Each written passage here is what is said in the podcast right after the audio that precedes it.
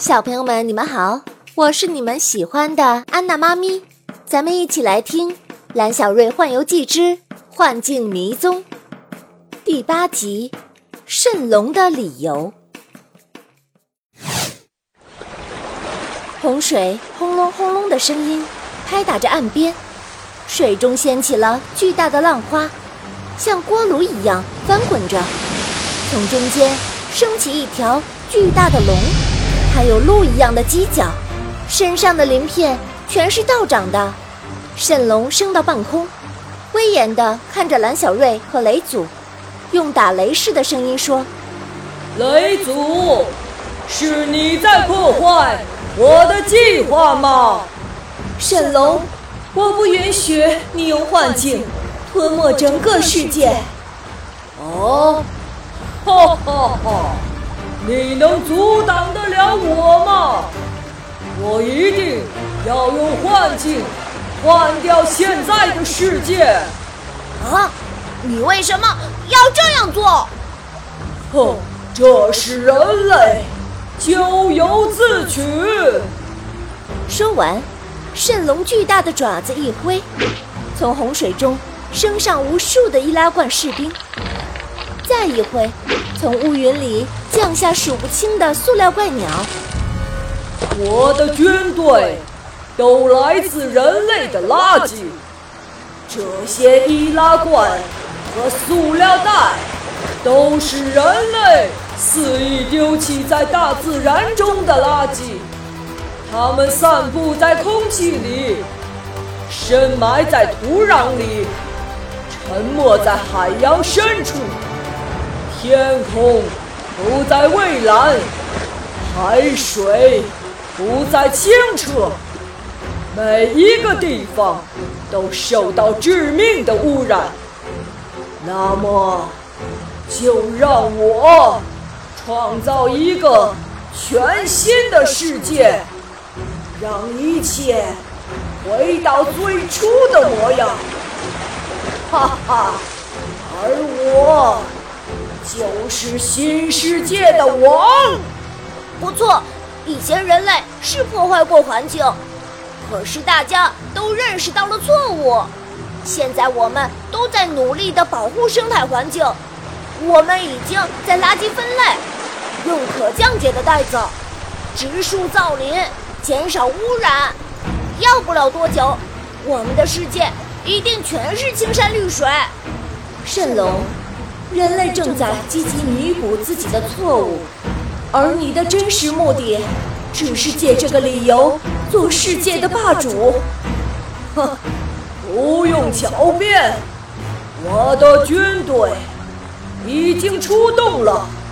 从现在开始，让幻境正式替代真实的世界吧，蓝小瑞。我需要时间启动张断之机。嗯，好，这里就交给我吧。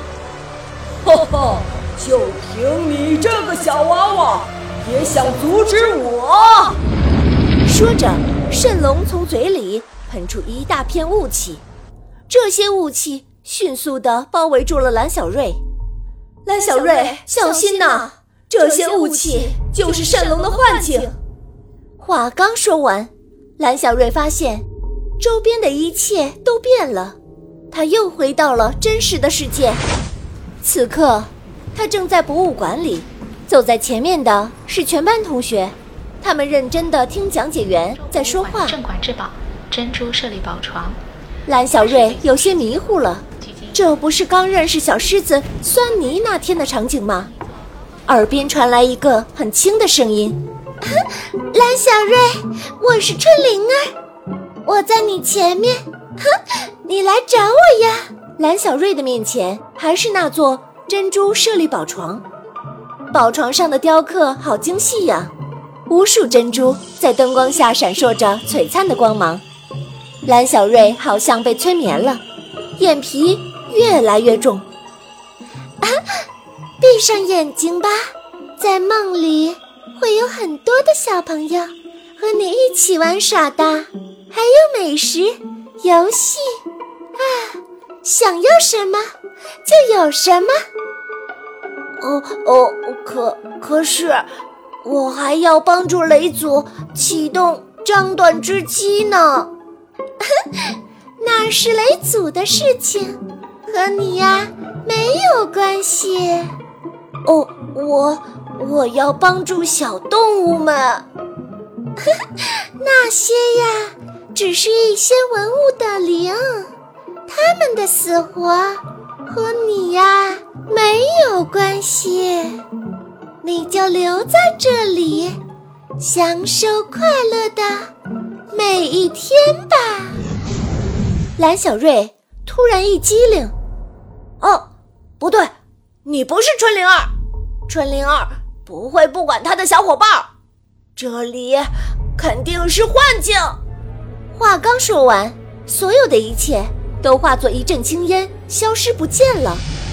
蓝小瑞身边升腾起一片浓雾，雾越来越大，让一切都变成白茫茫的。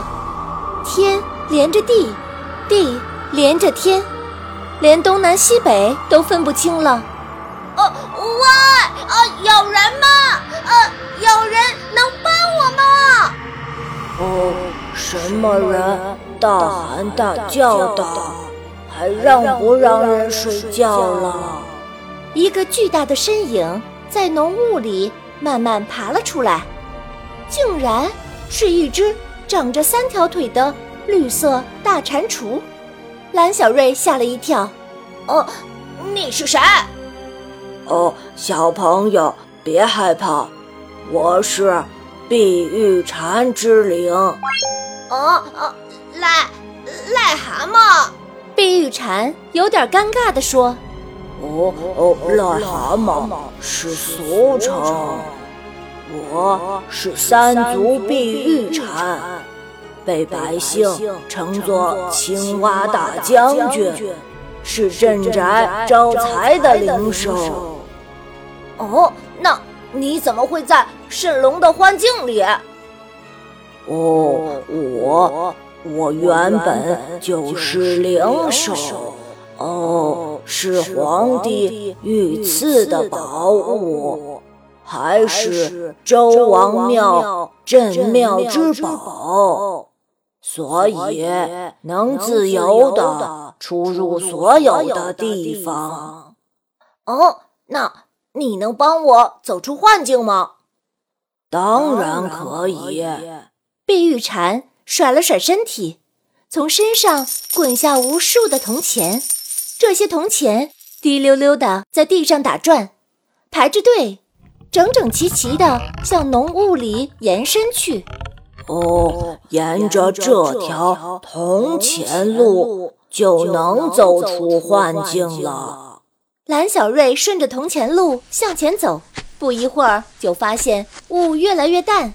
蓝小瑞顺利地走出了幻境，在各种嘈杂的声音里。春灵儿飞落在蓝小瑞的面前，雷祖很担心你会沉溺幻境，现在好了，你终于出来了。眼前的洪水越来越大，蜃龙巨大的身影漂浮在半空中，易拉罐士兵从水里铺天盖地地冲上岸，天空中的塑料鸟怪叫着冲向岸边的小动物。而狩猎文锦的那些士兵们，骑着马，成群结队地抓捕着小动物。这时，从远处传来一阵狮子的吼叫。哦，哦，是小蒜泥！巨大的狮子蒜泥，飞快地从森林里跑来，一弯腰，把蓝小瑞甩到自己身上，对雷祖说：“雷祖，让我来阻挡军队，请你启动织机。”春灵儿也飞到半空，和塑料怪鸟搏斗，可怪鸟实在是太多了，春灵儿很快就被围困住了。酸泥在狩猎文景士兵们的马前仰头呼啸，可是那些士兵像海浪一样，源源不断的涌来，发出的声音简直是地动山摇。士兵们对着酸泥拉弓放箭，好在酸泥高高跳起，才躲了过去。蓝小瑞捏着拳头说：“让我们开始战斗吧！”